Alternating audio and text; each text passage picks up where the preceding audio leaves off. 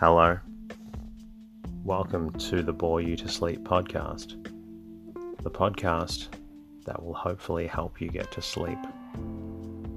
I am going to read an open source book, one that is not particularly interesting, but one that is hopefully boring enough to get you to sleep. Tonight's reading comes from Highways and Highway Transportation this book was published in 1923 and written by George R. Chatburn. My name is Teddy, and I aim to help people everywhere get a good night's rest. Sleep is so important, and my mission is to help you get the rest that you need. The podcast is designed to play in the background while you slowly fall asleep. I'm truly honored that you have chosen this podcast to help you fall asleep. Special thank you to all the listeners that I have heard from during the week. Thank you to Ispree Erie for your lovely review on Castbox. Thank you also to iTunes listeners Ertap and David from Harlem for your lovely reviews and kind words. If you're a regular listener of the show and you would like to say thank you, a great way to support the show is to become a Patreon or sponsor at boreyoutosleep.com. I'm grateful for everybody who sponsors the show with a financial contribution, regardless of how small it may be. For all other listeners out there who find the podcast beneficial, please leave a review and comment in your podcast app. Even one sentence helps out. You can also find me on Twitter, Instagram, and Facebook by searching at Bore You to Sleep and the Bore You to Sleep podcast. In the meantime, lie back, relax, and enjoy the ratings. Highways and Highway Transportation by George R. Chatburn. The following pages on highways and highway transportation do not pretend to be an exhaustive treatise on the subject, but rather a glimpse of the vast development of the humble road and its office as an agency for transportation. Possibly the grandeur of the mountains is best appreciated by one who lives among them, who climbs their avaricious heights, who daily experiences their power and majesty, and measures their magnitude by grim muscular exertion. But even so, it would be foolish to contend that he who gets his information from the seat of a Pullman car receives no benefit from the hasty glimpse, or that his imagination is not quickened and cultured by the experience. In writing this book, then, I have had constantly in my mind the myriads of people who have not had the time, and possibly not the facilities, to search the pages of literature of the past for the origin and development or to work out the present importance of our amplification of roads and of road uses. It is felt that many of these people laudably desire a conversational knowledge of the origin, evolution, and present status of highway transportation, even though it be glimpsed by a very rapid passage through a very large subject. The primary objects have therefore been to sketch briefly and simply the development of the transportation systems of the United States, to indicate their importance and mutual relations, to present some practical methods used in the operation of highway transport, and to make occasional suggestions for the betterment of the road as a usable machine for the benefit and pleasure of mankind. Any observations made or conclusions drawn are purely personal. I entered into and have carried on the work entirely unbiased. I am not financially or otherwise, except academically, interested in any firm or company whose business has to do with transportation either directly as a carrier or indirectly as a manufacturer of the instruments or accessories to transportation, nor does any of my living come from societies or foundations organized as propagandists for any particular forms of transportation or transportation materials or equipment. I have no admiration for the man who hopes to see the steam and electric railways put out of business or even caused to run at a loss by the automobile, motor express, or motor bus.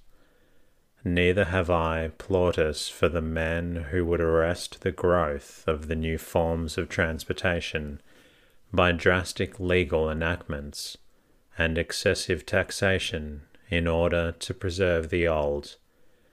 I believe there is room and need in the United States for all forms of transportation, and that each can thrive in its respective field, just as do wheat and corn. But none will thrive if they attempt to occupy the same field at the same time. The text is naturally divided into two parts the development of highways and their use.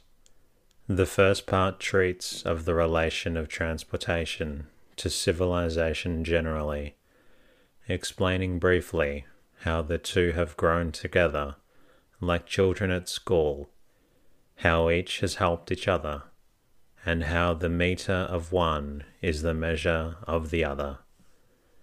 Leaving the old world there is sketched all too briefly the development in the United States of transportation facilities from the coastal and natural waterways, from the pack and trail used by the Aborigine and early settlers, through the treks of the pioneers, the periods of canal digging, the toll road competition, and the railway frenzy to the advent of the modern road with the coming of the bicycle and automobile and their wonderful accelerative impulse. The effects of state and federal aid upon the road conditions of the country are fully treated, as is also the planning of highway systems, automotive transportation for business, and pleasure, including rural motor express and bus lines, and their effect on production and marketing are described and discussed. In the chapters of highway accidents and highway aids to traffic, attention is called to many types of accidents, including railway crossing accidents, with suggestions for their mitigation.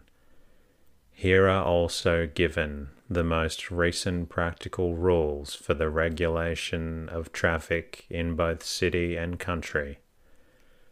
A chapter is devoted to the aesthetics of the highway, a subject just coming to the attention of roadmen who have heretofore been mostly concerned with distances, grades, widths, and surfaces which, by the way, are frequently mentioned in the text.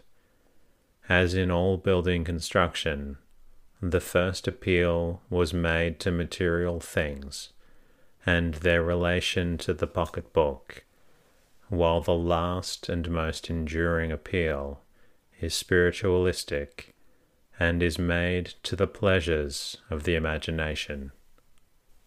The same idea of making the road a means of catering to the preservative and pleasure instincts of man is considered in the final chapter on aids and attractions to traffic and travel. Safety and warning devices are discussed as such, while comforts and conveniences are means for luring the average citizen to the highway, to the camps and parks, for the broadening effect upon his character, the health of his body, and the enlightenment of his soul. Thus we close a most hurried journey from the very beginning of roads to their modern, far superior yet imperfect attainments. The main thought throughout has been the road as a usable agency in the economic and entertaining phases of life, each equally important to the wealth, health, and happiness of our people the mind easily travels ahead to a time when separate roads will be devoted to the two great ends of business and pleasure. Then the flight of fancy passes on to still another period of time, and sees the highways made inoperative and superfluous, overgrown by weeds and grass for the argosies of business and pleasure have taken to the air. As the several peoples inhabiting the earth have progressed from barbarism through the different stages of civilization, the transportation occasioned by their wants and desires have kept a close pace. By a study of the transportation, travel, movement of goods and commodities, and the means and facilities for its accomplishment, the relative civilization of any people, their rank and position may be accurately surveyed, graduated, and estimated.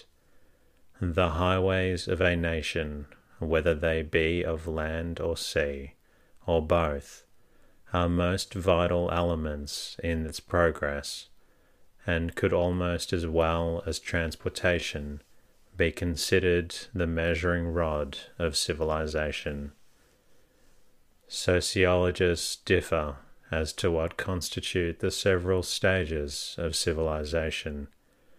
One might trace the development of man through literature, another through art, another through government. Others consider his economic activities the more fundamental factors. The most widely used economic classification, according to Ely, is based upon the increasing power of man over nature and consists of direct appropriation, the pastoral stage, the agricultural stage, the handicraft stage, and the industrial stage. These stages are well illustrated in English history, the stage of direct appropriation corresponding to the prehistoric period up to 54 BC, when the Romans overran the island of Britain. The pastoral stage from this time to the invasion by William the Conqueror in 1066 the agricultural up to about the discovery of America, when a great impetus was given to travel and discovery, the stage of handicraft from 1500 to the invention of the steam engine and its application to manufacture at the beginning of the 18th century, the industrial stage to the present time. While these stages necessarily overlap each other considerably, it will be seen that as one declines, the next is ushered in with some radical change in government or in economic or industrial condition. The present day, immediately following as it does the Great World War, out of which have issued many specific discoveries and inventions notably those advancing the theory and practice of air navigation, with many potential possibilities in new lines of transportation, and the setting forth of an idea which is capable of leading to a better understanding or even a confederation of nations and altering all forms of national government may be the beginning of a new stage of civilization. The stage of direct appropriation covers the whole course of prehistoric man, from the time the first ape stood erect from some 500,000 years ago, through the stone, bronze, and iron ages, to the age of literature and art. During these long years, civilization traveled far for the least cultured savages observed have advanced not only away beyond the highest of the lower animals, but also beyond the lowest intellectual estate of which human beings may be supposed capable of subsisting. And from the lowest to the highest of these tribes are shown traits, varying as greatly in degree as from one stage in the above classification to another. The Indians at the time of the discovery of America, and the three centuries following, and many of the tribes of Africa during the explorations of Livingstone and Stanley, were and still are in this stage, and hence have been subjected to scientific study and investigation. Their governments, while variable, are of the primitive types. Ordinarily, a chief autocratically rules because of hereditary influence. Little is manufactured, planting is scarcely known, and by hunting, fishing, and collecting nature's products of wild seeds and roots is a subsistence obtained often with long arduous and dangerous labor. Efficiency, as we understand that term today, is very low, and the number of persons that a given area can support is few. No one can predict but what tomorrow he may have to go hungry or suffer cold from the inclemency of the weather, for his store of food is nil or small his shelter rudimentary and clothing scanty. Note the hardships of party of Henry M. Stanley during his expedition across the African wilderness in quest of Emin Pasha. Notwithstanding Stanley's men were possessed of firearms and edged tools, and carried some provisions with them and were traversing a country teeming with vegetable and animal life. Many times they were on the verge of starvation. The number of the natives in these wildernesses are no doubt kept low because of the extreme difficulties of procuring the necessities of life. The barbarian requires less, of course, than the civilized man he is satisfied with mere subsistence. He is improvident and relies upon picking up his needs from day to day, as a robin picks worms from the grass. Cannibalism often exists, for the sacredness of human life has not yet been established, although magic and crude religious rites are seldom missing. While private personal property is recognized and retained by personal prowess, the ownership of land is absent. Cooperation of the crudest sort only is found. Division of labor consists largely in having the females perform the work of planting, cultivating, carrying burdens. When these are attempted at all, cooking and caring for the children in the crudest fashion, leaving to the men the work of hunting, fishing, and fighting. Each tribe is self sufficient and consists of a chief with a few followers bound together loosely for the purposes of protection from the other tribes. Exchange, barter, and trade is at its lowest ebb. Consequently, transportation is practically unnecessary, and roadways except mere trails do not exist. In the pastoral stage, the process of evolution, certain animals undoubtedly were domesticated and used for food. Whether or not this domestication preceded or followed primitive agriculture or hoe culture is not important, as the pastoral stage of culture evidently lies between the hunting and the farming stages. The written history of mankind indicates that this stage largely prevailed among the earlier Hebrew, Greek, and Teutonic races. A private ownership in cattle and herds was recognized, but the necessity of moving about with the flocks precluded fixed habitations, although large areas were claimed and held or endeavored to be held from trespass thereon by neighboring tribes. A given area would thus support a much larger number of people than in the preceding stage a small amount of trading or bartering was carried on, and consequently some transportation was required, but road building as such was little known. Rivers and coast waters for canoes and dugouts were no doubt early taken advantage of by the Aborigines of bordering territories but since there is so little division of labour, so little of barter and exchange, commerce was not developed much during this stage.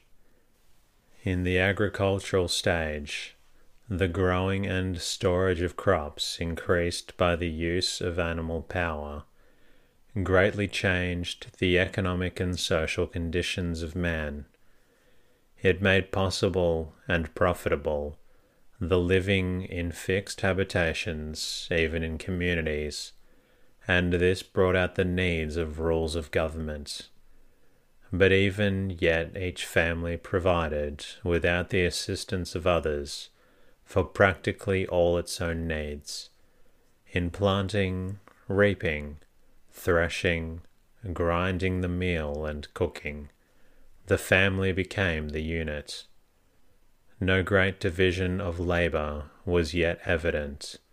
Consequently, exchange, barter, and transportation still remained low. Ownership of land was necessary if a family was to cultivate the same land year after year. This meant definite rules and laws, and consequently the development of governments. Ownership of herds and land brought wealth and a certain distinction in the community. Slavery, which had no doubt existed to some extent in the pastoral stage, because it greatly increased wealth, grew immensely. Large families, likewise, meant more workmen and greater wealth, distinction and leisure hence polygamy and polyandry, often existed. As the evolution continued, there was a trend toward handicraft and the division of labor. The products of one place began to be exchanged for the products of other places. This necessitated some forms of transportation, meagre though they might be, and trails between communities. The manorial and feudal systems in England and on the continent during the later years of this stage were developed the manorial or feudal systems of government. The people lived largely in villages, each controlled by a lord or earl, and to whom, in return for his protection, the use of land and other favours, they were bound to return to him service in the cultivation of his land, and in waging war when called upon to do so. The lords, in turn, held their allegiance to the king. Some handicraftsmen were among the retainers, but they were so few that they did not form an important part of the village. Neither was there a great deal of travel or transportation. The manor instead of the family was the unit, and it was almost self sufficient. The land was allotted in small tracts, and tilled in the manner designated by the Lord. Each person raised barley, oats, peas, and lentils, sufficient for his own needs. Variation in crops was little practiced. Much land at distances from the manor was still devoted to herds and flocks. However, toward the later part of this stage, the feudal system began to break down there were more freeholders and free tenants living upon the land they cultivated according to their own ideas. Wheat, rye, flax, and root crops were assuming greater importance. This variety in farming and the larger fields cultivated by the individual naturally increased the products to be sold or exchanged and hence increased transportation. People who had devoted only so much of their time to spinning and weaving as was necessary to supply their own family needs were beginning to do more, selling the excess and purchasing from others things not grown or manufactured by themselves. Thus were developed towns as centres of trade money as a medium of exchange assumed greater importance, and a division of labour brought into being and increased the social standing of trades and professions. Thus was ushered in the handicraft stage of civilization. In the handicraft stage, in England, this stage lasted through approximately five centuries from the year 1200 to 1700.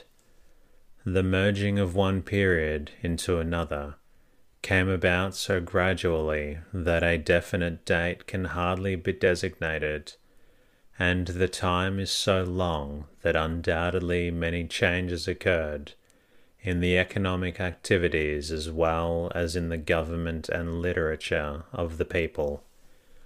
While it is probable that merchants, middlemen, who brought from one person and sold to another, had thrived throughout the earliest civilizations of Asia, Africa, and Europe, and even extended their trade to Britain, merchandising held a comparatively minor position in England until the twelfth century when merchants became very prominent, so much so that combinations or guilds were formed by them in all of the large towns for the purpose of protecting and controlling the conduct of business, and to some extent of maintaining a monopolistic control of the trade in their particular businesses.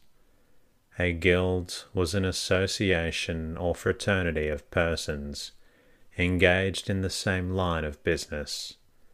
It differed from a trade union in that the guild was an association of masters and employees, whereas the trade union is an association of employees only. Many of the merchant guilds grew wealthy and strong they obtained royal charters from the crown, either by direct payment or by an arrangement to pay a special tax, or secured recognition in the borough charters. By authority of these, they were endowed with certain privileges, such as limiting the number of their own members and the number who could participate in any line of merchandising entering into secret price agreements and trade arrangements, controlling the import and export of wares, the establishment of a court which had absolute jurisdiction over its members, others not members engaged in the same line of business. This could settle trade disputes, discipline its apprentices with the whip if necessary, could imprison its journeymen who struck work, and could fine its master members who acted against the rules. And finally, the members of the company were forbidden to appeal to any other court unless their own court failed to obtain justice for them.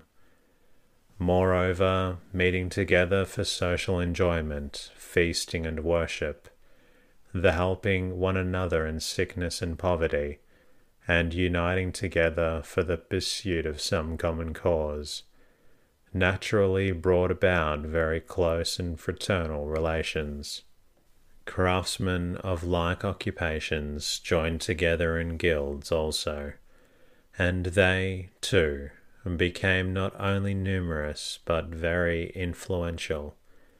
They regulated their own internal affairs, and specified how many apprentices might be entered, and under what circumstances a man might become a journeyman or master craftsman Numerous other guilds, social and religious, were extant throughout Europe. The merchant guilds and the craft guilds materially affected the production and trade of the community and country. The merchants of Phoenicia and later of Greece and Rome are said to have visited the British Isles to secure tin and copper. The great merchant guilds outfitted adventurers to the ends of then known world to secure the goods, whether they were silks, spices, furs, or grain in which they were dealt. They were instrumental in the passage of laws encouraging and securing commerce. They themselves regulated the quality of goods dealt in. For example, the Goldsmiths' Guild of London required that all silver and gold plate and jewellery manufactured within three miles of London should be brought to the Guild Hall for inspection. If it did not come up to the specified standard, it was ordered to be remelted. If it did, it received the hallmark, that anyone purchasing it might be assured of its quality. It is said that the guilds were so punctilious in the matter of quality that made in England goods received in the markets of the world a standing of the highest rank, a reputation that never entirely disappeared, and as a consequence, English uprightness of character became proverbial. The domestic system is all that this made necessary the building of ships and harbours, and the improvement of internal highways of trade, and these in turn stimulated manufacture, which as yet was carried on by hand. The family instead of the town or guild became the unit. Apprentices were entered and kept, usually, as members of the family and worked alongside the sons and daughters of the master. As these grew to manhood, their pay, beginning with mere keep, was gradually increased with their work and responsibility until at the end of seven years they were fitted to go forth as journeymen, and later themselves became masters. The work was done at or near the master's home. The raw material was usually received from a middleman, to whom was returned the finished product. The middlemen disposed of it to the merchant, who in turn sold it to the consumer. And that concludes tonight's readings. I hope you've enjoyed hearing about highways and the origins of highways. I look forward to bringing you another episode of the Bore You to Sleep podcast very soon. Until then, good night.